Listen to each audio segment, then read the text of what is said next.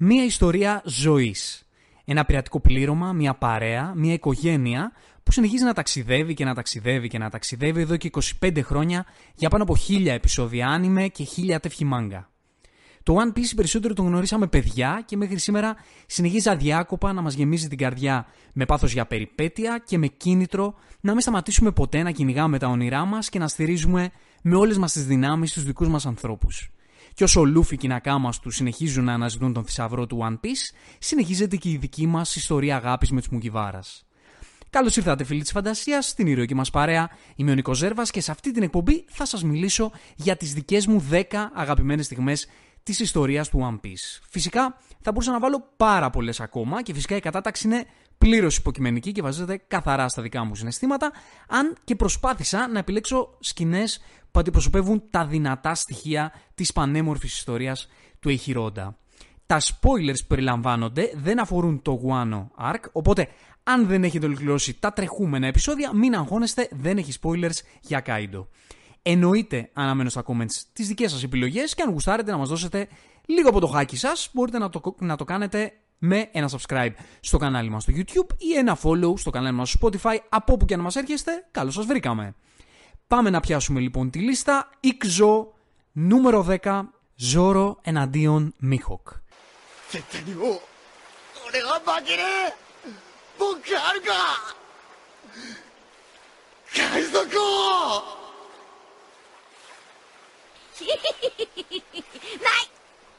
Εδώ έχω κλέψει λίγο γιατί κανονικά, επειδή ο Ζόρο είναι ο αγαπημένος μου ήρωας του One Piece, θα έπρεπε να έχω τη σκηνή αρκετά ψηλότερα, όμως αποφάσισα να ξεκινήσω με την χρονολογικά παλαιότερη σκηνή, όπου νομίζω ότι είναι και η πρώτη πολύ πολύ σπουδαία στιγμή του One Piece, αυτή η στιγμή η οποία σου δίνει να καταλάβεις περίπου ποια είναι η καρδιά αυτής της ιστορίας και σου δείχνει την σεναριακή ιδιοφία του, του Όντα γιατί είναι μια σκηνή που πραγματικά καταφέρνει εκπληκτικά να σου περάσει όλα αυτά τα επίπεδα που επιθυμεί. Από τη μία θέλει να σου αναδείξει τον Ζόρο, θέλει να σου αναδείξει το όνειρο του Ζόρο και τη θέληση του Ζόρο να εκπληρώσει το όνειρό του, γιατί όλοι οι ήρωες των Μουγκιβάρας έχουν ένα όνειρο, παύλα αποστολή, όπου αυτή είναι που τους κινεί να μπουν στο πλήρωμα και να ξεκινήσουν το ταξίδι, λειτουργεί και στο να σου αναδείξει τον Μίχοκ σαν ήρωα, έναν ήρωα που θεωρητικά ξεκινάει με μια αφετηρία του κακού του villain, επειδή είναι Shichibukai και οι Shichibukai είναι οι πληρωμένοι πειρατές από το ναυτικό, έτσι ώστε να λειτουργούν για όφελος εκείνων και να χτυπούν τους πειρατές. Οπότε μπορεί να ξεκινάει με αυτή την αφετηρία, αλλά η παρουσία τους σε αυτή τη σκηνή σου δείχνει ότι είναι κάτι πέρα από αυτό, λειτουργεί στο να σου αναδείξει ακόμα και τον Λούφι, γιατί σου δείχνει την πολύ, ε, πολύ δυνατή αγάπη που τρέφει ο Λούφι, όχι απλά για τον Ζόρο, αλλά για κάθε έναν χαρακτήρα που μπαίνει στην καρδιά του και είτε είναι μέλος του πληρώματος, είτε είναι μελλοντικό μέλος του πληρώματος, είτε δεν είναι καν μέλος του πληρώματος. Αλλά σου δείχνει ότι ο Λούφι αυτούς τους χαρακτήρες που βάζει στην καρδιά του, τους αγαπάει παθολογικά. Και λειτουργεί στη σχέση του Ζόρο με τον, ε, με τον Λούφι, που είναι και η σχέση η οποία γεννά τον πυρήνα των, των Μουγκιβάρας. Αυτή η σκηνή είναι και cool και συναισθηματική και ανατριχιαστική και έξυπνη. Έχει τα πάντα, έχει twist, έχει όλα αυτά τα, τα επίπεδα της ιδιοφυΐας του Όντα και είναι η πρώτη σκηνή νομίζω που, που τα έχει όλα αυτά μαζεμένα και, και, σε, και σου βάζουν αυτό το πλήρωμα πριν καν ακόμα γεννηθεί στη, στην καρδιά σου για τους κανόνες με τους οποίους ε, δημιουργείται. Σε αυτή τη σκηνή λοιπόν τι έχουμε, έχουμε τον Ζόρο ο οποίος έχει ένα όνειρο να γίνει ο καλύτερος ξεφομάχος του κόσμου και συναντά τον καλύτερο ξεφομάχο του κόσμου που είναι ο Τσιτσιμπουκάη, ο Μίχοκ. Οπότε οι αρχές του Ζόρο του επιτάσσουν να κάνει challenge τον Μίχοκ. Παρότι ε, θα μπορούσε να καταλάβει οποιοδήποτε ότι δεν είναι ακόμα ο Ζόρο στο επίπεδο να το κάνει αυτό. Παρ' όλα αυτά το κάνει γιατί είναι αρχή του από τη στιγμή που τον συναντά να πρέπει να τον, να τον κάνει challenge. Ίσως είναι και λίγο αφελής γιατί ε, είναι ακόμα στην αρχή της ιστορίας του και δεν έχει επίγνωση του τι υπάρχει μπροστά του ακριβώς. Οπότε κάνει το challenge και ο Μίχοκ γνωρίζοντας πάρα πολύ καλά, μπορώντας να καταλάβει ότι ο αντίπαλός του είναι πολύ πολύ πολύ υποδεέστερος, κάνει αυτό το, το φοβερό που βγάζει το, το πολύ μικρό σπαθάκι και του λέει: Οκ, okay, συγγνώμη, δεν είχα μικρότερο.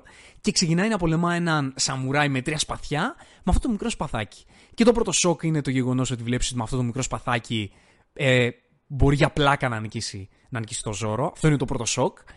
Παρ' όλα αυτά όμως, κατά τη διάρκεια της μάχης, ενώ φαίνεται ότι δεν υπάρχει τρόπος να χάσει ο Μίχοκ, ο Μίχοκ λοιπόν βλέπει μέσα στον Ζόρο έναν σπουδαίο μαχητή. Βλέπει την καρδιά ενός σπουδαίου μαχητή που έχει τιμή, που έχει αρχές και αυτό το πράγμα το εκτιμά πάρα πολύ. Τον βλέπεις ε, ότι το εκτιμά πολύ.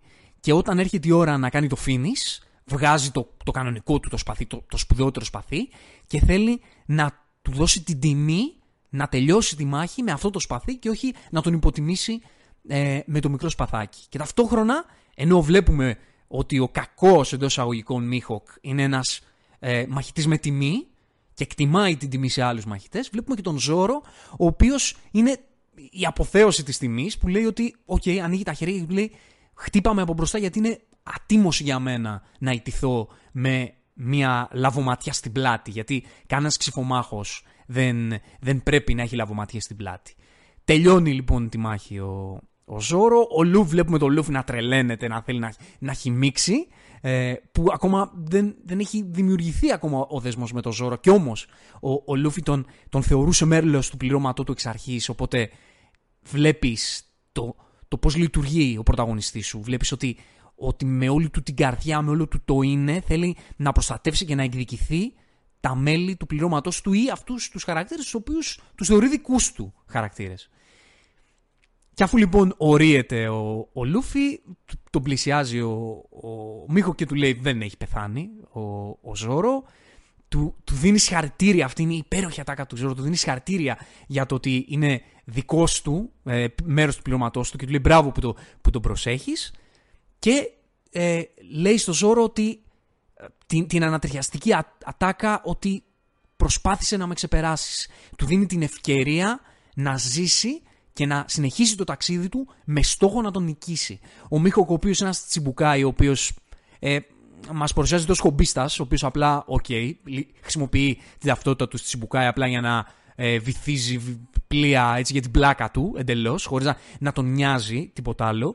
Και βλέποντας την αξία που δίνει στην τιμή του Ζόρο, συνειδητοποιείς και για τον Μίχοκ ότι είναι ένας ήρωας ο οποίος ε, του ξυνίζει σε αυτόν τον κόσμο λέει, αυτή η ατιμία και, και το πώς πολλοί, ε, πολλοί χαρακτήρες κάνουν τα πάντα για τον πλούτο και για τη δύναμη και θέλει πραγματικά να, να, να αναδείξει έναν ήρωα που λειτουργεί με στόχο την τιμή και το όνειρο.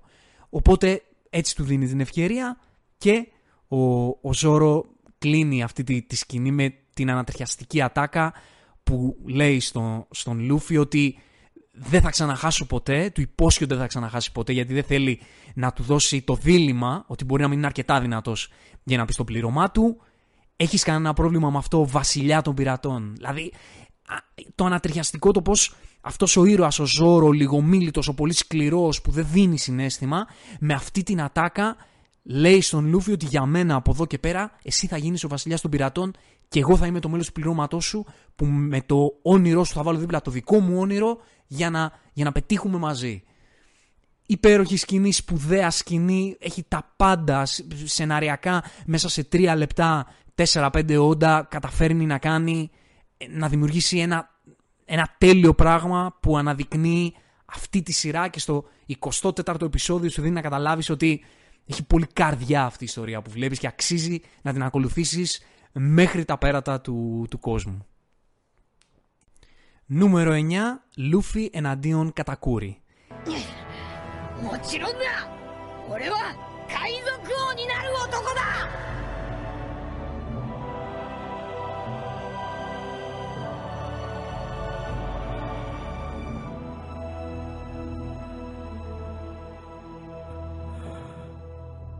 随分未来を見てやがる。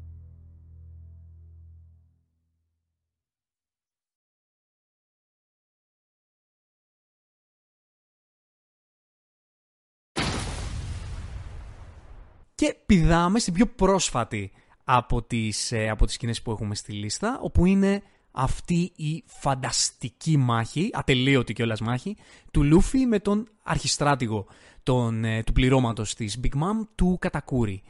Και μέσα σε αυτή τη σκηνή σίγουρα συμπεριλαμβάνεται η φανταστική μάχη όλων αυτών των επεισοδίων του Λούφι με τον Κατακούρη, που σίγουρα είναι μια από τις καλύτερες μάχες του, του One Piece. Όμως υπάρχει μία στιγμή που κάνει αυτήν, ε, αυτή τη σκηνή υπέροχη, την κάνει πολύ ενδεικτική για τον Λούφι σαν ήρωα και για, το, για ακόμα μια φορά με το τι πραγματεύεται ε, και το τι στοχεύει να αναδείξει ο Όντα με την, ε, με την ιστορία του. Είναι η στιγμή που αφού τελειώνει η μάχη, ο Λούφι παίρνει το, το καπέλο και το τοποθετεί στο πρόσωπο του Κατακούρη για να μην φαίνεται γιατί εκείνος δεν ήθελε να φαίνεται και δεν ήθελε να τον ατιμάσει στην ήττα του. Το backstory του Κατακούρη είναι υπέροχο, είναι ένα από τα πολλά υπέροχα backstory ε, όλων των ηρώων, αυτών των, των αμέτρητων ηρώων που έχει η ιστορία του One Piece και πολλές φορές αυτά τα υπέροχα και πολύ συναισθηματικά backstory βρίσκονται σε ήρωες που θεωρούνται κακοί, που είναι villains. Ο Κατακούρη που είναι ένας villain, όμως έχει ήδη κάνει μια ενέργεια με, η οποία δείχνει ότι είναι ένας μαχητής με ήθος, γιατί ο Όντα γουστάρει να δημιουργεί μαχητές με ήθος και να δείξει αυτή τη, την πλευρά ε, των μαχητών σαν άξια για εξύψωση, όπου ενώ έχει βοηθηθεί με, με ατιμία και έχει πληγωθεί με ατιμία ο Λούφι, ο ίδιος πληγώνει τον εαυτό του για να ισοφαρίσει αυτή την ατιμία.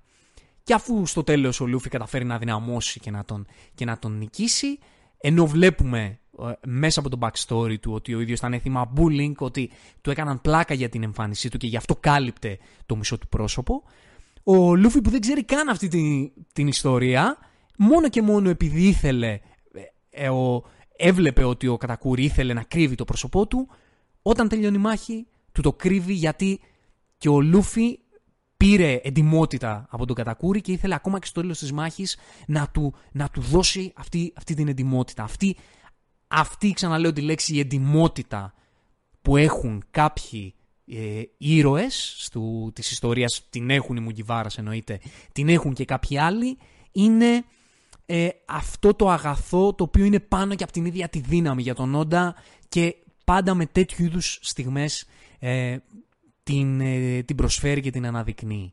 Και παρότι είναι κάτι πολύ μικρό, ίσως δεν είναι μία από τις στιγμές έτσι, που έχουν μείνει στην ιστορία, το έβαλα γιατί είναι η στιγμή που σου δείχνει το, το απόλυτο αγαθό του Λούφι και αυτό το αγαθό το οποίο ε, τον συντροφεύει και τον, και τον κάνει να, να καταφέρει να μαγνητίζει άλλους ήρωες πάνω του και να, και να κερδίζει φίλους και να κερδίζει οικογένεια και αυτή η φίλη και αυτή η οικογένεια είναι που τον παίρνουν από το, από το χέρι και τον οδηγούν ξανά και ξανά στη συνέχεια της, ε, της ιστορίας του.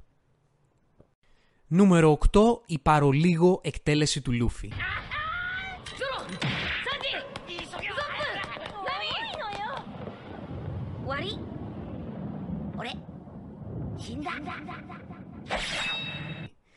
Είναι μια σκηνή πάρα πολύ iconic για, για πολλούς λόγους. Είναι μια σκηνή που επίσης αναδεικνύει τι υπάρχει πολύ βαθιά στη ψυχή του Λούφι, τι, τι είναι αυτό που τον κάνει τόσο σπουδαίο, τόσο υπέροχο, τι είναι αυτό που τον κάνει ε, υπόδειγμα, πρωταγωνιστή και τον κάνει πρότυπο, πραγματικό πρότυπο για να, για να ακολουθήσουν οι, οι φίλοι του, της ιστορίας. Ο Λούφι που βρίσκεται στην πλατφόρμα στην οποία πριν από δύο δεκαετίες από, τη, από το συγκεκριμένο σημείο είχε εκτελεστεί ο βασιλιάς των πειρατών ο Ρότζερ και ο Μπάγκη ετοιμάζεται να τον εκτελέσει. Τα μέλη του πληρώματος του είναι έτοιμα, προσπαθούν βασικά να τον, να τον διασώσουν, όμως δεν προλαβαίνουν και ο Μπάγκη είναι έτοιμος να τον εκτελέσει. Και ενώ ο Λούφι είναι πάντα τόσο πηγές αισιόδοξο ότι όλα θα τα ξεπεράσει και έχει αυτή την υπέροχη, την πολύ γλυκιά άγνοια κινδύνου που δεν τον νοιάζει τίποτα και όσο και τεράστιο να είναι το εμπόδιο, βουτάει πάνω του για να το ξεπεράσει και κάπως πάντα τα καταφέρνει. Αυτή τη φορά είναι, νομίζω, η στιγμή που πλησιάζει περισσότερο από κάθε άλλη της ιστορίας. Παρότι έχει περάσει τα πάνδυνα ο Λούφι και έχει έρθει πάρα πολλές φορές κοντά στο θάνατο. Νομίζω ότι αυτή πρακτικά είναι η στιγμή που έχει φτάσει περισσότερο κοντά στο θάνατο από ποτέ, όπου είναι έτοιμος να εκτελεστεί, συνειδητοποιεί και εκείνο σε εκείνο το σημείο ότι οκ, okay, τελείωσε τώρα, θα πεθάνει και λέει αυτή την, την υπέροχη ατάκα, χαμογελά και λέει στους συντρόφους του «Συγγνώμη, πέθανα». Εγώ που, που αυτό που κρύβεται πίσω από την ατάκα είναι ότι εγώ που σας κινητοποίησα, που σας, που σας, ε, που σας έδειξα ότι υπάρχει ένα ταξίδι που, που πρέπει να κάνουμε και σας γέμισα το μυαλό με, με φιλοδοξία και, και ενέργεια για να κυνηγήσετε τον όνειρό σας, εγώ τελικά έχασα.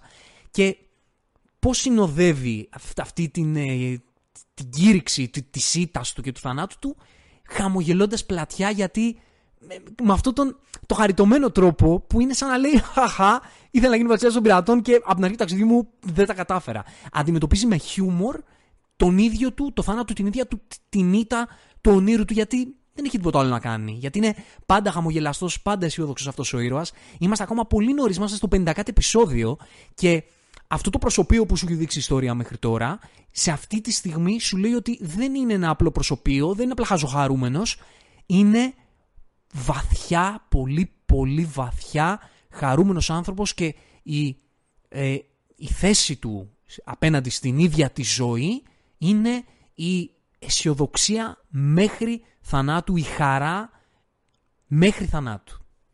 Νούμερο 7. Το μπουκέτο του Λούφι στον Celestial Dragon.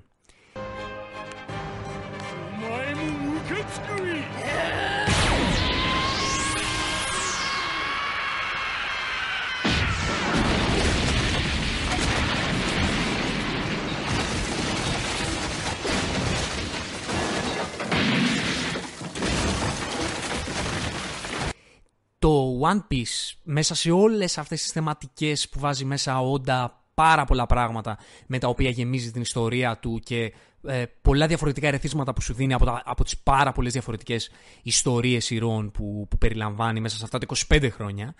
Το κύριο πράγμα που πραγματεύεται πέραν από τα όνειρα και τη φιλία και την οικογένεια είναι η αντίσταση απέναντι στην καταπίεση. Γιατί σε κάθε νησί που πηγαίνει ο Λούφι και το πλήρωμά του ώστε να υπερνικήσουν έναν αντίπαλο, ε, τις περισσότερες φορές αυτό το νησί αυτός ο αντίπαλος είναι ένας δυνάστης που καταδυναστεύει ανθρώπους οι οποίοι θέλουν απλά να ζήσουν. Καλούς ανθρώπους που θέλουν να έχουν μια, ε, μια ήρεμη ζωή και κάποιος δυνάστης τους καταδυναστεύει για προσωπικό του όφελος, για πλούτο, για εξουσία κτλ αυτό συμβαίνει αρκετά συχνά. Και οι Celestial Dragons, οι οποίοι είναι αυτοί οι, αυτά, οι απόγονοι των ανθρώπων που δημιούργησαν ε, τη, τη, την κυβέρνηση και η κυβέρνηση είναι το, η αρχή αυτή που λειτουργεί τον τόπο, είναι, έρχεται σε αντίθεση ε, με, την, με την έννοια των πειρατών, οι οποίοι συμβολίζουν τη, την ελευθερία.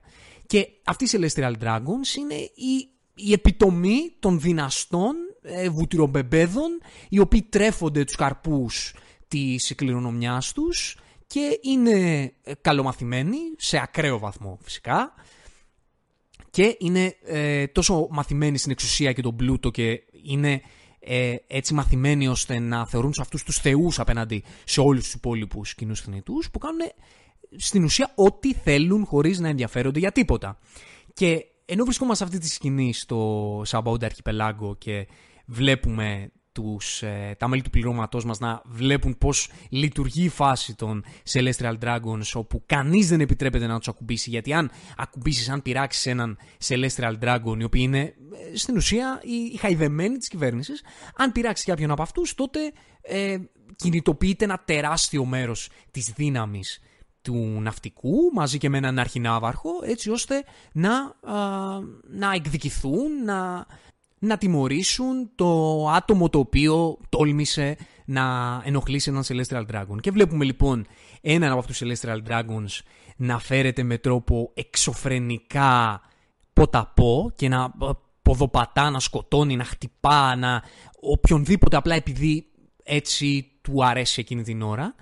Και όταν έρχεται η στιγμή που πυροβολεί τον Χάτσι, τον, ε, τον φίλο του, του πληρώματος, ο Λούφι απλά δεν κρατιέται, τον πλησιάζει και του χώνει ένα μπουκέτο το οποίο νομίζω ότι το παν, πανηγυρίστηκε από τους φίλους του One Piece περισσότερα από πολλές μεγάλες νίκες του Λούφι. Γιατί εδώ έρχεται πάλι η ικανότητα η σεναριακή, το πώς σου δημιουργεί ένα χαρακτήρα που κατα, καταφέρνει να σου δημιουργήσει ένα τόσο μεγάλο, τόσο, τόσο δυνατό συνέστημα απέχθειας και αντιπάθειας που πραγματικά θέλεις να βρεθεί κάποιος για να τον βαρέσει και εννοείται ο Λούφι είναι αυτός ο τύπος που έχει εντελώς αγνία κινδύνου. Οπότε ε, είναι μια σκηνή που επίσης φανερώνει το τι σενάριακή μακιά έχει ο Όντα στο γράψιμό του. Φανερώνει ξανά το, το attitude του Λούφι που δεν μασάει από κανέναν και από τίποτα και λέει ότι εγώ θέλω να του χώσω μπουκέτο εκείνη την ώρα μέσα στα μούτρα να πληρώσει και δεν με νοιάζει ποιος θα έρθει, ποιος ναύαρχος θα έρθει εδώ πέρα για να μου πει γιατί το έκανες. Βλέπεις που είναι πολύ ωραίο του, τα μέλη του πληρωματός του που παρότι όλοι τους είναι πάντα λίγο πιο διστακτικοί από τον Λούφι, δεν έχουν αυτή την άγνοια κινδύνου που έχει ο Λούφι. Όταν το κάνει αυτό, έχουν και οι ίδιοι το, το ίδιο συνέστημα, μοιράζονται το συνέστημα αυτό με τον Λούφι και, και απλά χαμογελούν και λένε «Ε, έτσι είναι ο, ο καπετάνιος μας. Σε φάση ε, ε, καλά του κάνες και δεν πειράζει. Και θα τη βρούμε την άκρη και θα καταφέρουμε να, να τη βγάλουμε καθαρή. Και, και βέβαια, επειδή λέγαμε για αυτή, την, ε, για αυτή τη θεματική της καταπίεσης που υπάρχει γενικά στην, στην ιστορία του One Piece, δεν υπάρχει σκηνή που να σε κάνει να, να τη νιώσεις περισσότερο το τι σημαίνει ότι υπάρχουν κάποιοι εκεί έξω που λόγω του πλούτου, του και της δυνα... πλούτου τους και της δύναμής τους ποδοπατούν τους αδύναμους απλά για το χαβαλέ τους χωρίς να νοιάζονται καθόλου για τη δική τους ζωή, για τα δικά τους συναισθήματα ε, και τις δικές τους ζωές. Και και, και εμείς πολλές φορές γύρω μας έχουμε δει τέτοιους τύπους σε μικρογραφία φυσικά και λέγαμε να σου δίνει ένα μπουκέτο να σου σπάγα τη μούρη. Και ο Λούφι το κάνει σε αυτό το σημείο για μας. Γι' αυτό είναι τόσο υπέροχη αυτή η σκηνή και ε, αναδεικνύει και γενικά τη, το attitude του Λούφι σαν ήρωας. Γι' αυτό είναι νομίζω μία από τις σκηνές που πραγματικά έχουν μείνει στην ιστορία του One Piece. Νούμερο 6. Η θυσία του Ζόρο. おめえ生きてんのかあいつはどこだここで何があったな何もなかった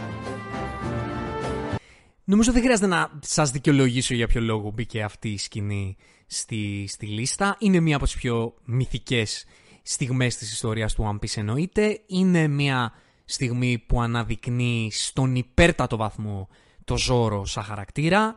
Ε, είναι απίστευτα μπάντα, είναι απίστευτα cool. Παίζεις με τα όρια. Πάντα ο Όντα παίζεις με τα όρια, τα όρια της δύναμης, τα όρια της αντοχής. Ε, έχει αυτό το παιχνίδι του να στα παρουσιάζει, να στα μεγενθύνει και μετά να τα ποδοπατά. Που είναι ένα πολύ ενδιαφέρον παιχνίδι κάθε, κάθε φορά που το κάνει. Σίγουρα πολλές φορές δεν βγάζει 100% νόημα αλλά συμβαίνει γενικά στα άνιμε αυτό. Αυτή είναι η κουλτούρα με τα όρια της δύναμης και της αντοχής. Ε, δεν μπορείς να το πιάνεις ακριβώς πολύ ε, με το γράμμα του νόμου της ιστορίας. Ε, πρέπει να, να το κοιτάζει λίγο πιο αφαιρετικά. Και έχουμε σε αυτή τη σκηνή, έχουμε το Ζόρο να εκλυπαρεί τον Κούμα να χαρίσει τη ζωή στον Λούφι και ο Κούμα του δίνει τον deal ότι «ΟΚ, θα πάρω όλο τον πόνο από το, από το Λούφι και άμα θέλεις πάρ τον όλον εσύ» και για να τον σώσεις. Και ενώ ο Σάνζι είναι αυτός που βγαίνει μπροστά, αναδεικνύεται και ο Σάνζι σε αυτή τη σκηνή, που ενώ είναι και ο ίδιος πληγωμένος, λέει όχι θα το κάνω εγώ, δεν θα θυσιαστείς εσύ, θα θυσιαστώ εγώ για το, για το καπετάνιο μας, ε, λέει στο Ζόρο. Ο Ζόρο όμως επειδή νομίζω ξέρει εκείνη τη στιγμή ότι ο Σάντζι δεν θα τα αντέξει αυτό, ότι αν το κάνει αυτό το πράγμα ο Σάντζι δεν θα βγει ζωντανός και γι' αυτό και τον χτυπά ο Ζόρο, τον αφήνει ανέστητο και βγαίνει μπροστά και λέει όχι θα το κάνω εγώ. Και είναι αυτό που λέγαμε το παιχνίδι με τα όρια είναι που ο Κούμα του δίνει μια στάλα από, από όλη αυτή την ποσότητα πόνου για να την, να την τεστάρει ο Ζόρο και ακόμα και με αυτή τη στάλα ο Ζόρο ε, κοντεύει να, να εξοντωθεί. Παρ' όλα αυτά όμως αναλαμβάνει το, το challenge αυτό, βγαίνει μπροστά για να, για να αναλάβει την ευθύνη του να πάρει όλο τον πόνο από τον Λούφι και είναι εδώ το πολύ ωραίο σκηνοθετικό που αφού βουτάει μέσα στον πόνο ο, ο Ζόρο, γίνεται το cut, μας δείχνει πάλι τους Μουκιβάρας, μας δείχνει τον, το Σάντζι ο οποίος λέει θυμάται τι έχει συμβεί και τρέχει να βρει το Ζόρο και συναντάμε το Ζόρο να στέκεται όρθιος σε αυτή την πλημμύρα αίματος και όταν ο Σάνζι τον ρωτάει τι έγινε, ο Ζόρο να λέει την ατάκα που έμεινε στην ιστορία ότι δεν έγινε τίποτα. Και γιατί έχει τόσο μεγάλη αξία αυτή η ατάκα, εκτός ότι είναι πάρα πολύ μπάντας. Ο Ζόρο με τα αίματα, όρθιος με σταυρωμένα χέρια, είναι όλο ε, ένα πράγμα εικόνισμα του, του μπαντασιλικιού του Ζόρο. Είναι το υπέροχο ότι δεν θέλει να. Αυτή η ατάκα σημαίνει ότι δεν θέλει ο Λούφι να το μάθει ότι, ότι συνέβη αυτό, ότι ότι κάποιος άλλος ε, ρίσκαρε τη ζωή του για εκείνον. Γιατί θέλουν να, να αφήσουν το Λούφι ανεπηρέαστο από κάτι τέτοιο. Θέλουν ο Λούφι να είναι μπροστάρι, να μην αισθάνεται ο Λούφι ότι κάποιος χρωστάει, ε, σε κάποιον χρωστάει. Ε, που δείχνει, αναδεικνύει και τις σχέσεις που έχουν μεταξύ τους, ε, το, πώς, το πόσο Ζόρο με το Σάντζι που τρώγονται συνεχώς δεν ήθελε να τον θυσιάσει, το πώς ο Σάντζι χωρίς να το δείχνει ακριβώς, γιατί δεν θέλει κιόλας ο Όντα όταν υπάρχει αυτό το παιχνίδισμα μεταξύ Ζόρο και Σάντζι και δεν θέλει να το χαλάσει αυτό και να σου δείξει ότι ο Σάντζι, ξέρω εγώ, εντυπωσιάζεται ή του δίνει τα εύσημα ή κάτι τέτοιο. Παρ' όλα αυτά, με, με τον πολύ λεπτό τρόπο το ότι ο Σάντζι κράτησε το μυστικό, έδειξε έτσι αυτή την εντυμότητα μεταξύ τους. Και είναι μια στιγμή που έχει μείνει στην ιστορία που δείχνει ότι ε, αυτό το πλήρωμα τι, τι σχέσεις ακριβώς έχει και το πώς, α, πώς ο Ζόρο λέει ας πούμε την ατάκα ότι αν δεν μπορώ να κρατήσω, αν δεν μπορώ να, να, να θυσιαστώ να βγω μπροστά και να αντέξω τον πόνο για να κρατήσω το πλήρωμά μου στη ζωή, τότε, τότε τι κάνω; Τότε, τότε για ποιο λόγο κάνω αυτό το ταξίδι, για ποιο λόγο να κυνηγάω τον όνειρό μου; Υπέροχη ατάκα, υπέροχη συναισθηματική δεσμή σε αυτό το πλήρωμα, γι' αυτό τρώμε τα νιάτα μας, τρώμε τα χρόνια μας για να βλέπουμε αυτή την ιστορία. Νούμερο 5. Ο θάνατος του Ace.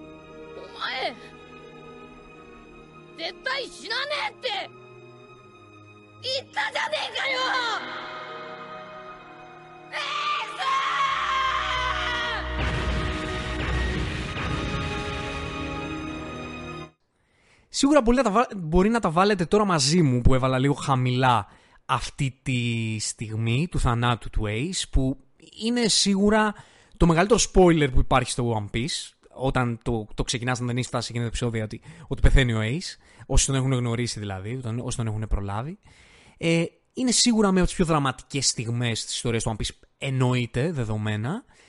Απλά επειδή αυτή η λίστα μπαίνει σε μια σειρά με βάση τα δικά μου τα συναισθήματα, θα σας αιτιολογήσω ε, για ποιο λόγο το τοποθέτησα εκεί. Αρχικά, επειδή είχα ήδη φάει το spoiler, επειδή είδα λίγο πιο μετά, είχα δει εκείνα τα επεισόδια ε, κάποια χρόνια πιο μετά από, από τη στιγμή που είχε βγει. Είχα μάθει για το θάνατο του Ace πριν καν δω τα επεισόδια και το γνωρίσω, οπότε δεν ήταν το impact της στιγμής τόσο μεγάλο πάνω σε μένα.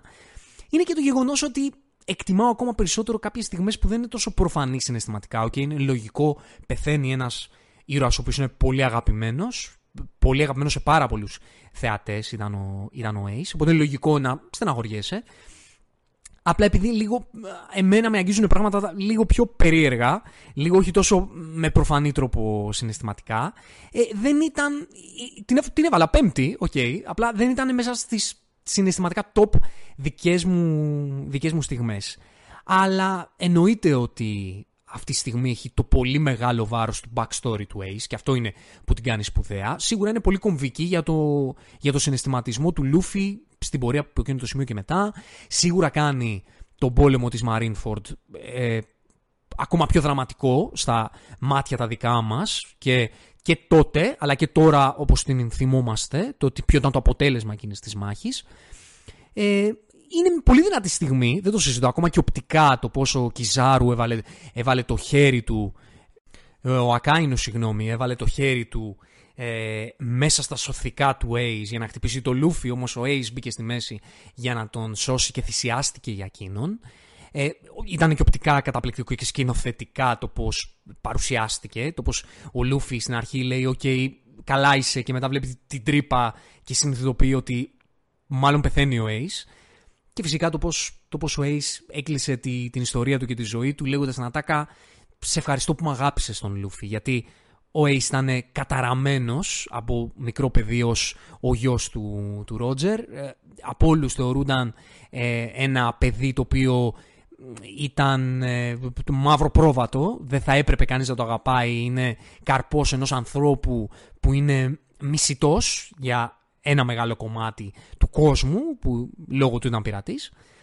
Και επειδή έμαθε να ζει σαν καταραμένος ο, ο, ο Ace ε, και δεν ήξερε, αμφέβαλε αν θα βρει ποτέ αγάπη στη ζωή του από τη στιγμή που τη βρήκε στο τέλος της ζωής του αυτό που έμεινε στο μυαλό της που θέλει να κλείσει σαν επίλογο αυτό το πράγμα που έζησε το έκανε ευχαριστώντας τους ανθρώπους που του έδωσαν αγάπη. Και ακόμα αυτό είναι ένα σημείο στο οποίο ο Όντα ξέρει να αναδεικνύει συναισθηματικά τα, τα πραγματικά αγαθά αυτής της ζωής μέσα σε όλο αυτόν τον κόσμο της δύναμης και, και του πλούτου και της εξουσίας.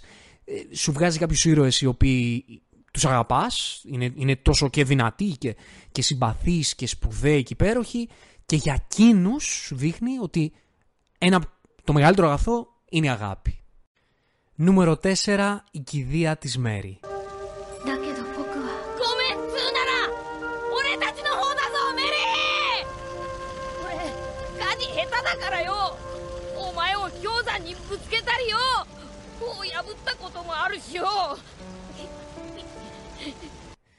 Είναι νομίζω η πιο συναισθηματική, η πιο σπαρακτική σκηνή σε όλη την ιστορία του One Piece. Όσες φορές και να τη δεις θα λυγίσεις, όσες φορές και να τη δεις θα σε πιάσει η καρδιά σου, θα συγκινηθείς. Ε, και είναι η σκηνή που δείχνει την, την συναισθηματική ιδιοφυΐα που έχει στο γράψιμό του Όντα, που ξέρει πώς να πατήσει τα κουμπιά για να κάνει την ψυχούλα σου να σπαράξει, ξέρει πάντα πώς να το κάνει, ξέρει τις ατάκες, ξέρει τις στιγμές. αυτό νομίζω είναι το μεγαλύτερο προσόν του Όντα. Δηλαδή είναι ένας δημιουργός ο οποίος γράφει εδώ και 25 χρόνια ένα πράγμα και συνεχώς βάζει φρέσκα πράγματα, καινούρια πράγματα, ε, νέα πράγματα, σου κρατάει το ενδιαφέρον αμύωτο μετά από 1700-1070 ε, chapters, 1090 παρόλα αυτά, παρόλα όλα τα σπουδαία που ξέρει να κάνει αυτός ο άνθρωπος και είναι, και είναι μοναδικά στην ιστορία, νομίζω ότι το σπουδαιότερο απ' όλα είναι ότι ξέρει πώς να πατάει τα συναισθηματικά κουπιά με απίστευτο τρόπο και σε κάθε storyline, σε κάθε διαφορετικό storyline. Και εδώ βλέπουμε έναν απίστευτος σπαραγμό του πληρώματος για το χαμό του πλοίου του, γιατί το πλοίο είναι η ψυχή ενός πληρώματος πειρατικού και αυτό αναδεικνύεται μέσα από το, από το χαμό του, του πρώτου πλοίου των, των Μουγκιβάρας και το, το συνέστημα πηγαίνει σε next level όταν υπάρχει έτσι αυτή η ενσάρκωση της, ε, της υπόστασης του πλοίου με, με μια φωνή, με μια ψυχή όπου μιλάει στα μέλη του πληρώματος και αυτό είναι ένα κομμάτι που νομίζω μας αγγίζει όλους γιατί όλοι έχουμε κάποιο αντικείμενο το οποίο, με το οποίο είμαστε συναισθηματικά δεμένοι.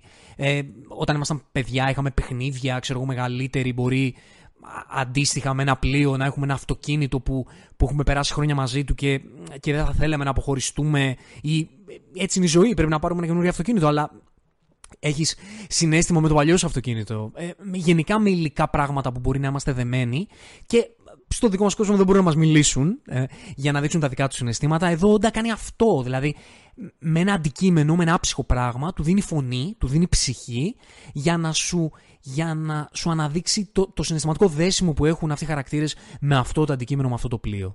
Και η στιγμή που, που ενώ υπάρχει όλη αυτή η, η διαμάχη εντός του πληρώματος με τον Λούφι και τον, και τον Ουσόπ για το, για το αν θα πρέπει να να προχωρήσει το πλήρωμα με ένα καινούριο καράβι ή αν θα πρέπει να συνεχίσει με τη, με τη Μέρη, γιατί δεν γινόταν να συνεχίσει με τη Μέρη και έτσι υπήρχε η αντιπαλότητα στο Λούφι και, στο, και στον Ουσόπ.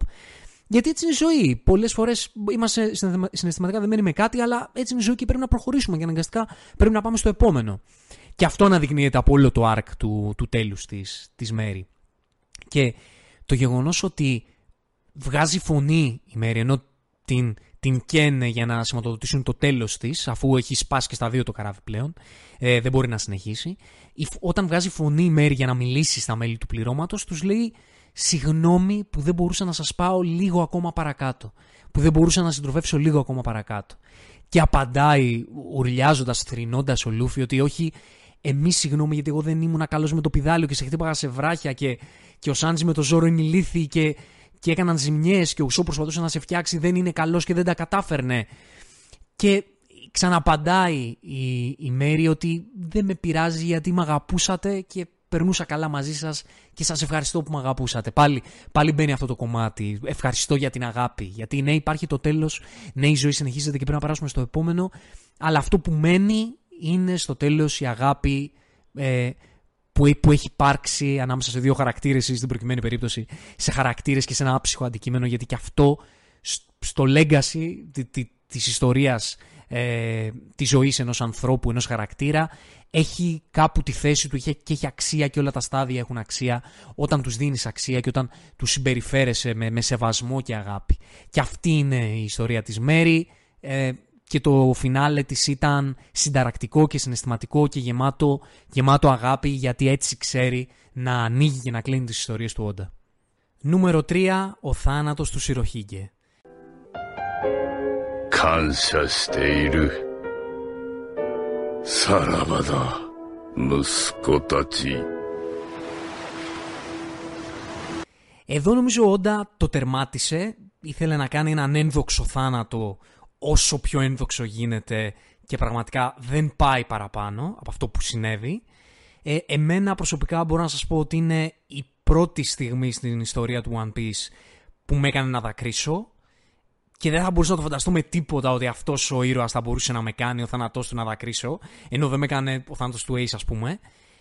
Ε, δεν ξέρω από πού να το πιάσω. Να το πιάσω για το πώς έχτισε ένα αδιανόητο πρότυπο Ανδρείας και ε, έναν μαχητή ο οποίος δεν το βάζει ποτέ κάτω και είναι αλήγιστος και αυτή νομίζω είναι η πιο εύστοχη λέξη, αλήγιστος, ότι δεν υποτάσσεται και δεν λυγίζει μπροστά σε τίποτα και ακόμα και με τον θάνατό του, όπου για να έρθει αυτός ο θάνατος έπρεπε να περάσουν, όπως μας λέγει το ίδιο το επεισόδιο, κάτι εκατοντάδες κανονιοβολισμοί, να τα βάλει μόνος στο απέναντι σε όλους τους αρχιναβάρχους, σε όλο το ναυτικό, στον κουροχίγκε, σε, σε ό,τι υπάρχει, τα έβαλε μόνος του ένας πειρατής μόνο. Ε, αυτό που κάνει, οι, οι στιγμές που κάνουν μυθική αυτή αυτή τη σκηνή θανάτου είναι το γεγονός ότι μετά από όλα αυτά, αυτός ο γίγαντας, ο Σιροχίγκε, ο Whitebird, ασπρογέννης, όπως θέλει να το πει ο καθένας, ότι πεθαίνει χωρίς να πέσει, πεθαίνει όρθιος. Δηλαδή αυτό το που λέμε μεταφορικά ότι ήταν κοτσονάτος, ξέρω εγώ, μέχρι το τέλος, πεθανόρθιο.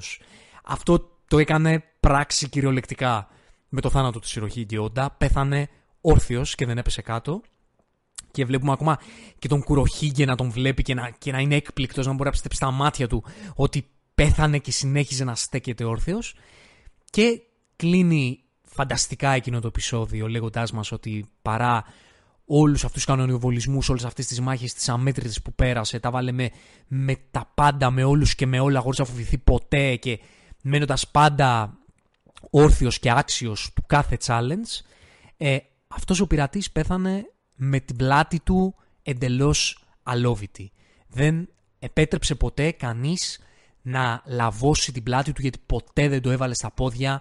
Πάντα έβαζε το στήθος του μπροστά σε κάθε επίθεση, σε κάθε challenge, σε κάθε πρόκληση και γι' αυτό ο Όντα δημιουργεί τον θάνατο αυτού του ήρωα ως τον, το απόλυτο τέλος ενός αγέροχου, ενός ε, μαχητή ε, αντάξιου κάθε, κάθε challenge, κάθε πρόκλησης. Τα έβαζε με όλους και με όλα πάντα χωρίς να, να λυγίσει ποτέ. Αλλά το κομμάτι που εμένα με λύγησε είναι το γεγονός της σχέσης του με το πλήρωμά του.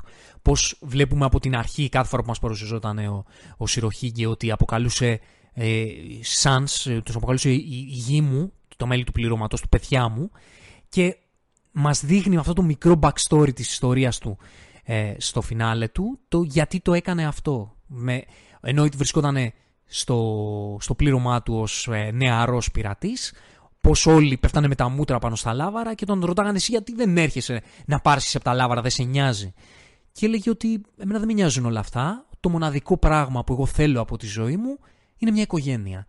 Και αυτό συνοψίζει όλη την ιστορία αυτού του, αυτού του πειρατή που σε έναν κόσμο γεμάτο πλούτη και γεμάτα κυνήγι για εξουσία και για δύναμη, σε έναν άπλιστο κόσμο, εκείνος ήταν καλά γιατί το μόνο πράγμα που τον ένοιαζε ποτέ ήταν να έχει μια οικογένεια.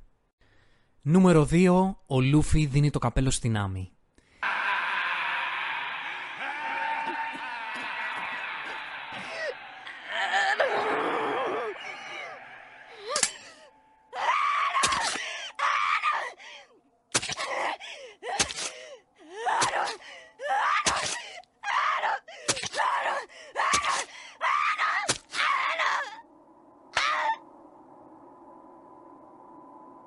Εντάξει, για μένα αυτή είναι η τελειότερη σκηνή της ιστορίας του One Piece.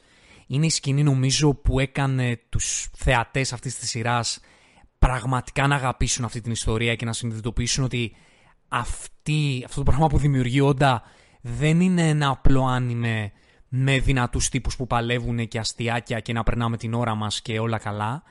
Έχει πολύ βαθύ συναισθηματισμό μέσα της αυτή η ιστορία και είναι μια σκηνή που αφενός τερματίζει την τελειότητα της σεναριακής σε όλα τα επίπεδα, όλα τα, τα, τα σημεία που μπαίνουν μέσα σε αυτή τη σκηνή έρχονται όλα στην ίδια ευθεία, απίστευτα αρμονικά, συνδέονται τα πάντα και θα εξηγήσουμε πώς συμβαίνει αυτό, αλλά είναι ότι είναι τόσο δραματική στιγμή, τόσο δραματική στιγμή, που δεν μπορείς να φανταστείς βλέποντάς το ότι, ότι μία ιστορία, ένα άνιμε με έναν λαστιχένιο πειρατή που θέλει να γίνει βασιλιάς των πειρατών μπορεί να έχει μέσα της τόσο σκληρή δραματικότητα.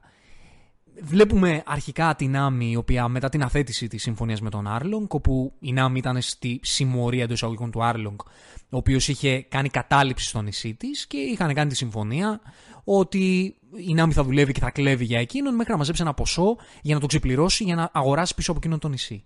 Και όταν μαζεύει το ποσό η Νάμι και ο Άρλονγκ αρνείται και αθέτει τη συμφωνία, η, η Νάμι ξεκινάει να θρυνεί και θρυνεί με έναν τρόπο τόσο σκληρό που πραγματικά σε χτυπάει, σου σκίζει την καρδιά στα χίλια. Τη βλέπουμε να ουρλιάζει το όνομα του Άρλονγκ και να παίρνει ένα μαχαίρι και να καρφώνει το μπράτσο της, το οποίο έχει το, το, το, το, της συμμορίας του Άρλονγκ, το οποίο δεν υπάρχει δραματικότητα αυτής της στιγμής.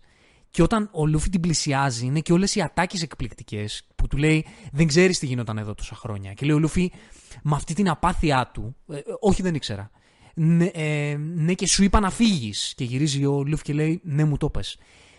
Είναι υπέροχο το πώς από τη μία βλέπεις αυτή τη, αυτό το θρήνο της Νάμι, που η οποία είναι μέχρι τώρα παρουσια... σου έχει παρουσιαστεί ως μια έτσι και αυτή πολύ σκληρή κοπέλα, η οποία δεν το βάζει εύκολα κάτω, είναι ελοποθήτησα, είναι έξυπνη, δεν μπορείς να τη φανταστείς ότι μπορεί να φτάσει στα πατώματα. Και από την άλλη βλέπεις έναν Λούφι, ο οποίος είναι εντός αγωγικών γελοτοποιός. Όλο γελάει, όλο είναι χαρούμενος, όλο είναι σαχλός, όλο ε, δεν παίρνει τίποτα στα σοβαρά. Και τον βλέπουμε να έχει μια ε, στοικότητα εκείνη τη στιγμή. Ένα, ένα βάρος στο ύφος του και στις κουβέντες του αντιλαμβανόμενος 100% τι συμβαίνει μπροστά στα μάτια του και, και πόσο ο ίδιος πιάνει θέση εκείνου σε αυτή τη, την ιστορία της συντρόφου του, που δεν είναι καν συντροφός του ακόμα, αλλά εκείνος θέλει να την κάνει συντροφό του, όπου πραγματικά σε, ε, σε εντυπωσιάζει και, και σου κάνει ακόμα, σου αναδεικνύει ακόμα περισσότερο το βάρος στο συναισθηματικό, γιατί σου, σου σκάβει και την άμυ του ψυχισμό της και, και το πόσο ευάλωτη είναι μέσα της και πόσο ευάλωτη την κάνει η ιστορία της και η σύνδεση με τη, με τη, με τη δική της ζωή που έχει αυτή η ιστορία στο Arlong Park. Και από την άλλη βλέπουμε τον Λούφι που εξωτερικά είναι ένας χαρούμενος έτσι λίγο αστείος τύπος. Βλέπουμε μέσα του ότι όταν τα πράγματα είναι σοβαρά βλέπουμε το πόσο σοβαρός είναι και το πόσο ξέρει να τα αντιμετωπίζει με σοβαρότητα και με, και με πραγματική ηγετική ικανότητα. Και όταν η Νάμι του, του πετάει το, το, το χώμα και του λέει φύγε, φύγε, α, α, απίστευτο, απίστευτα δραματική στιγμή και μετά λυγίζει εντελώς και του λέει σώσε με. Και όταν του λέει το σώσε με, γιατί πάντα ο Λούφι αυτό περιμένει, ε, να, τη σύμφωνη γνώμη. Τι κάνει ο Λούφι, παίρνει το καπέλο του και το βάζεις στο κεφάλι της. Και τι σημαίνει αυτό όταν η Νάμι είναι μια treasure hunter, είναι μια ε, λοποδίτησα που κυνηγάει θησαυρούς. Και νωρίτερα σε προηγούμενα επεισόδια ο Λούφι δεν την αφήνει να κουμπίσει το καπέλο του γιατί της λέει ότι αυτό για μένα είναι θησαυρός και δεν τα κουμπάς. Όταν η Νάμι του λέει σώσε με, ο Λούφι της εμπιστεύεται το μεγαλύτερο θησαυρό του και της βάζει το καπέλο του κάνοντάς τη, βαφτίζοντάς την ακάμα του, βαφτίζοντάς τη σύντροφό του, βαφτίζοντάς τη μέλος του πληρώματός του, δικό του άνθρωπο, τον οποίο θα, θα βοηθήσει με κάθε κόστος. Και όταν ξεκινάει να, να προχωράει και να κάνει αυτό το, αυτό το walk ε, προς τον Άρλονγκ και να φωνάζει ότι θα πληρώσεις στο, στον Άρλονγκ, λέει ότι λέει πάμε στους υπόλοιπους Νακάμα, στο Σάντζι, το Ζόρο και τον Ούσοπ και βλέπεις όλοι να του λένε ναι.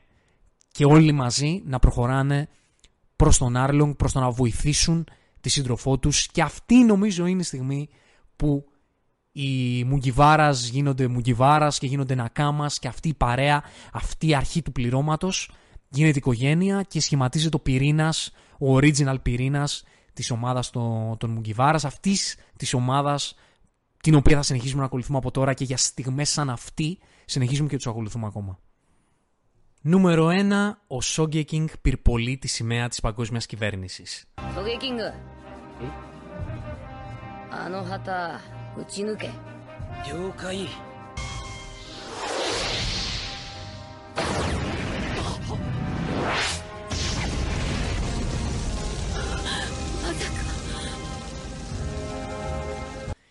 Επέλεξα αυτή τη στιγμή για το νούμερο 1 γιατί εκτός ότι είναι μια τέλεια σκηνή όπως και οι προηγούμενες βέβαια εκτός ότι είναι και πολύ έντονα δραματική όπως ήταν και η προηγούμενη σκηνή της Νάμι είναι και πάρα πολύ συμβολική και πάρα πολύ cool στιγμή. Εδώ πέρα μπαίνει πολύ έντονα σε αυτή τη σκηνή το backstory της Ρόμπιν και η δική της προσωπικότητα και το δικό της ταξίδι όπου επειδή έχει μάθει από πολύ μικρό κορίτσι να είναι σε όλη της τη ζωή κυνηγημένη, εφόσον η παγκόσμια κυβέρνηση, δηλαδή όλη η κεντρική δύναμη αυτού του κόσμου θέλει να την εξοντώσει αφού είναι η μοναδική απόγονος του νησιού που θεωρείται καταραμένο και πρέπει να εξαλειφθεί. Οπότε από μικρό κορίτσι έκρυβε την ταυτότητά της και προσπαθούσε να επιβιώσει έχοντας πάνω από το κεφάλι της ε, μία ποινή επί της ουσίας ως ένα άτομο όπου ο κόσμος θέλει να εξολοθρεύσει. Ε, έχει γίνει λοιπόν πάρα πολύ απεσιόδοξη, έχει γίνει πάρα πολύ σκληρή με την ίδια τη ζωή και θεωρεί και η ίδια ότι δεν έχει καμία τύχη, δεν μπορεί να δεχθεί βοήθεια από πουθενά, κανείς δεν μπορεί να τη βοηθήσει, κανείς δεν μπορεί να είναι πραγματικός της φίλος. Ε, Παρ' όλα αυτά όμως έχει σαν ανάμνηση τη μοναδική ατάκα που της είχε δώσει ο, ο προστάτης της, ο Jaguar Soul, που της είχε πει ότι ακόμα και εσύ κάποια στιγμή θα βρεις κάποιους φίλους, κάποιους νακάμας, μια οικογένεια που θα, που θα σε αγαπήσει και θα σε στηρίξει. Αλλά αυτό το είχε θάψει μέσα της η Ρόμπιν και θεωρούσε ότι ζούσε με το ότι επειδή η ίδια η παγκόσμια κυβέρνηση θέλει να τον εξολοθρεύσει, δεν, δεν θα μπορούσε από πουθενά να βρει μια σωτηρία. Από πουθενά δεν θα μπορούσε να βρεθεί μια σανίδα σωτηρίας για εκείνη και απλά κατάφερνε στη ζωή της κάπως να επιβιώνει και κάπως να ελίσσεται μόνη της αφού δεν θα μπορούσε να εμπιστευτεί και κανέναν στο τέλος της ημέρας. Οι Νακάμα όμως, οι Νακάμα της Μουγκιβάρα, στέκονται μπροστά στην παγκόσμια κυβέρνηση, στο κάστρο της παγκόσμιας κυβέρνησης, με το Λούφι να, να φωνάζει στο μέρος της και να της λέει ότι δέξου να σε βοηθήσουμε, με εκείνη να λέει και να ξαναλέει ότι όχι, θέλω να πεθάνω γιατί αντίπαλός μου είναι, όπως λέει, το σκοτάδι αυτού του κόσμου και από αυτό δεν μπορεί να ξεφύγει κανείς. Και επειδή δεν θέλω μια μέρα να με προδώσετε, προτιμώ να πεθάνω εδώ και τώρα αφού δεν υπάρχει σωτηρία, αφού πάντα θα είμαι ένα βάρος. Και εκείνη τη στιγμή, τι κάνει ο Λούφι, λέει στο Σόγκε Κίνγκ, τον Ουσόπ μεταφυγεσμένο, ο Σόγκε Κίνγκ πυρπόλησε τη σημαία. Και με αυτή του την κίνηση, ο, ο Λούφι ήθελε στην ουσία να δείξεις στη Ρόμπιν ότι η παγκόσμια κυβέρνηση είναι ο εχθρός σου. Ωραία, από εδώ και πέρα θα είναι και δικός μας εχθρός για να έρθουμε στο ίδιο επίπεδο με σένα. Συμβαίνει αυτό, δεν υπάρχει τίποτα πιο cool. Αυτό το πλάνο που δείχνει όλους τους Μουγκιβάρα με τη σειρά. Αυτό, αυτό είναι που κάνει τόσο σπουδαία και τόσο μοναδική αυτή τη στιγμή. Νομίζω μοιάζει με το 360 πλάνο στο πρώτο Avengers. Ε, μιλάω τώρα κάτι από Marvel. Το οποίο είναι αντίστοιχο του πόσο συμβολική είναι συμβολικέ είναι αυτές τις στιγμές για αυτές τις δύο ομάδες και για αυτά τα δύο franchise. Έτσι και αυτή η σκηνή, ενώ υπάρχουν τόσες υπέροχες σκηνές στην ιστορία του One Piece, νομίζω ότι εκτός από τη σεναριακή τελειότητά της, εκτός από το δραματικό κομμάτι με τη Robin, είναι και τόσο όμορφα συμβολική για αυτό που εκπροσωπούν η Μουκιβάρας, για το πόσο ο Λούφι έφτασε μέχρι να γίνει εχθρός παγκόσμιας κυβέρνησης εσκεμένα για να βοηθήσει, για να έρθει στο ίδιο επίπεδο με, με ένα άτομο που δεν είναι καν ακόμα σύντροφός του, αλλά θέλει να γίνει σύντροφός του. Αυτό που λέγαμε πριν, ότι ο Λούφι δεν χρειάζεται να σύντροφός του για να σε βοηθήσει. Με το που μπει στην καρδιά του, με το που αισθανθεί ότι έχει την ανάγκη του, τέλος θα κάνει τα πάντα για σένα. Αυτό το, η τόση, αυτό το σύμβολο ανιδιοτέλειας ε, του Λούφι και καλοσύνης και δοτικότητας είναι που κινητοποιεί είναι η βενζίνη στα, στα καύσιμα αυτής της, ε, της παρέας, αυτής της οικογένειας και στη δική μας όρεξη να συνεχίζουμε να, του, να την παρακολουθούμε. Και στη θέα αυτού η Ρόμπιν ουρλιάζει με αυτή τη συνταρακτική κραυγή που για πάντα θα είναι στην ιστορία του One Piece. Θέλω να ζήσω, πάρτε με μαζί σας στη θάλασσα. Είναι αυτά τα λόγια τόσο συνταρακτικά, ε, είναι ε, απίστευτα ε, αυτά τα λόγια και να βλέπεις και τη Ρόμπιν που κι αυτή είναι μια ηρωίδα εντελώς ατσαλάκωτη μέχρι τώρα στην ιστορία όπως σου έχει παρουσιαστεί και τη βλέπεις να σπαράζει και να ζητά να οικετεύει για, για συντροφικότητα ενώ μέχρι το προηγούμενο λεπτό ε, αρνούνταν τη βοήθεια γιατί αισθανόταν ότι δεν μπορεί να τον φελήσει σε τίποτα. Αλλά η κίνηση αυτή του Λούφι να πει στο, στον Ούσοπ να, να κάψει τη σημαία και βλέποντας ότι αυτή η παρέα ατόμων έρχεται επίτηδες στο ίδιο επίπεδο μαζί της, στο ίδιο επίπεδο απειλής μαζί της, για να την κάνει, να την κινητοποιήσει, να δεχθεί τη βοήθεια, αυτό είναι που τη λυγίζει και, και την κάνει να, να ρίξει τις άμυνές της. Και αυτή είναι η Μουγκιβάρας, αυτή, αυτή είναι η, η αξία αυτής, αυτού του πληρώματος. Γι' αυτό βλέπουμε αυτή την ιστορία όλα αυτά τα χρόνια. Να προσθέσω όμως ότι ένα ακόμα από τα πολύ συναισθηματικά κομμάτια της στιγμής αυτής και πολλών άλλων στιγμών μέσα στην ιστορία του One Piece που έχουν να κάνουν με το Λούφι είναι η καταπληκτική διαχείριση του σκίτσου του Λούφι.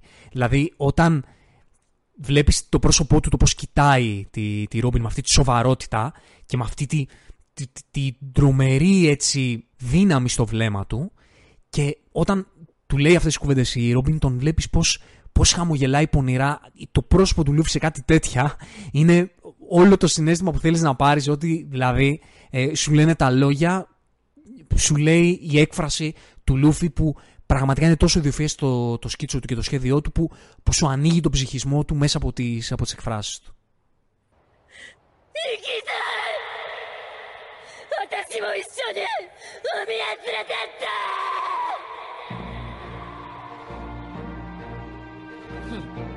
Αυτό ήταν το top 10 μας λοιπόν και πάμε στην bonus σκηνή γιατί το top 10 ως επιτοπλίστων ε, αποτελούνταν από σκηνές που όλοι λίγο πολύ φίλοι του One Piece θεωρούν πολύ σπουδαίες και είναι πολύ συζητημένες και ξανά και ξανά τις ανακαλούμε και τις ξαναβλέπουμε. Είναι οι θρηλυκές στιγμές που έχουν να κάνουν και με το, και με το βασικό πλήρωμα. Όμως έχω μια σκηνή, μια στιγμή σκηνή, όπου είναι πολύ βαθιά στη δική μου την καρδιά. Είναι μία από τις αγαπημένες μου στιγμές του One Piece.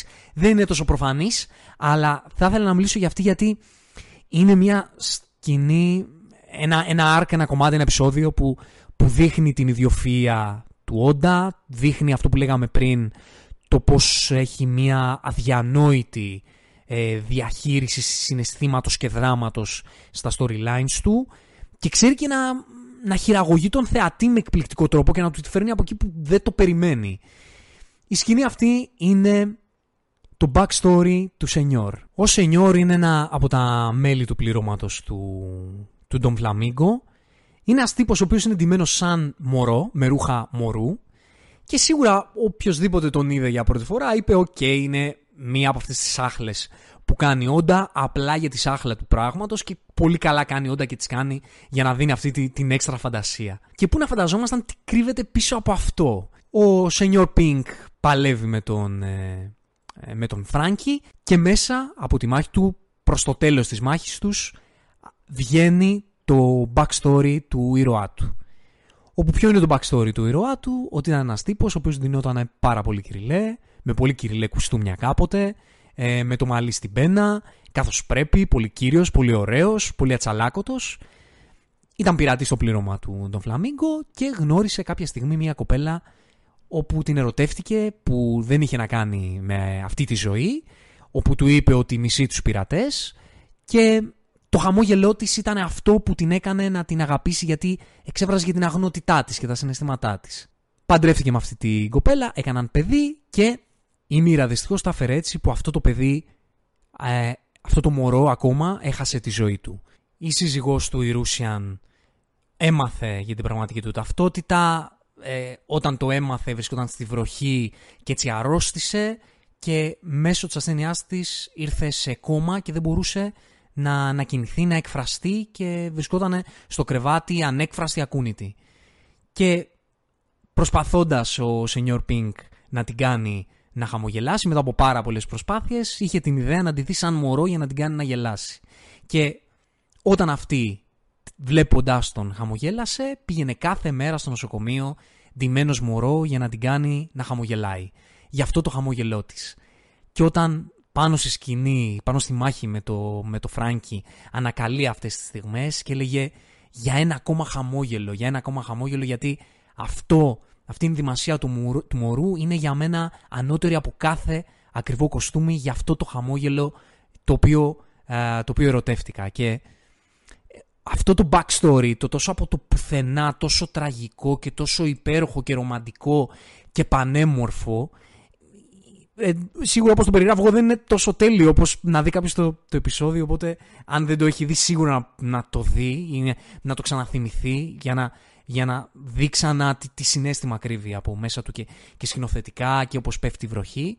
Και το εκπληκτικό κλείσιμο που όπως λέγαμε και πριν πόσο όντα γουστάρει να δίνει αξία και τιμή σε κάποιες μάχες πόσο Φράνκι ε, ακούγοντάς τον να λέει και να ξαναλέει κατά τη διάρκεια της μάχης και ενώ έχανε τις αισθήσεις του ο Σενιόρ Πίνκ το όνομα Ρούσιαν γυρίζει και του λέει τελειώνοντας τη μάχη ότι μακάρι να σε ξαναπετύχω κάποια μέρα να πιούμε μια μπύρα μαζί και να μου πεις για αυτή την κοπέλα που τη λένε Ρούσιαν.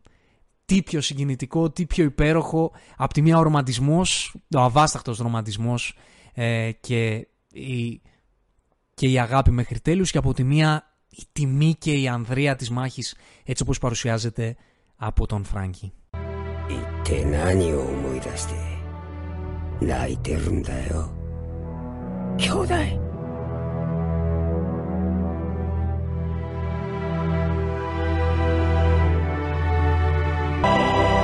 いつかまたどこかで会ったら酒を飲みながら話してくれ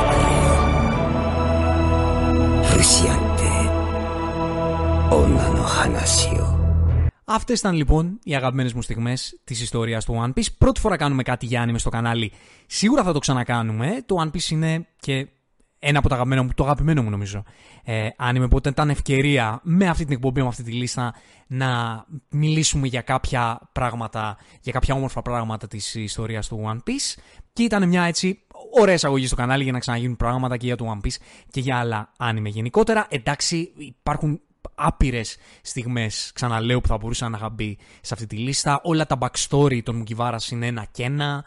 Πολλά backstory πολλών διαφορετικών ηρώων μέσα ε, από την ιστορία του One Piece. Οι χαρακτήρων που συναντούν στο διάβα τους οι Μουκιβάρα ε, έχουν πάρα πολύ ενδιαφέρον. Γιατί όχι, μία επόμενη λίστα για να πούμε και άλλα τέτοια. Και έρχεται στο σημείο που βγαίνει αυτή η εκπομπή, έρχεται σε λίγες ημέρες και το, η live action μεταφορά από το Netflix. Οπωσδήποτε θα γίνει κάτι και για αυτή στο κανάλι. Έχουμε ανοιχτό πεδίο γενικά στο κανάλι σε αυτό που σχολιάζουμε και συζητάμε και θέλουμε να ανοίξουμε κι άλλο εν ώψη της νέας σεζόν. Οπότε να περιμένετε διάφορα νέα πράγματα στο κανάλι, πάντα σε επίπεδο κινηματογράφου και τηλεόρασης φυσικά. Εννοείται περιμένουμε τα δικά σας σχόλια και τις δικές σας προτάσεις. Τα λέμε στο επόμενο ωραίο ταξίδι. From Zero Hero, just like that.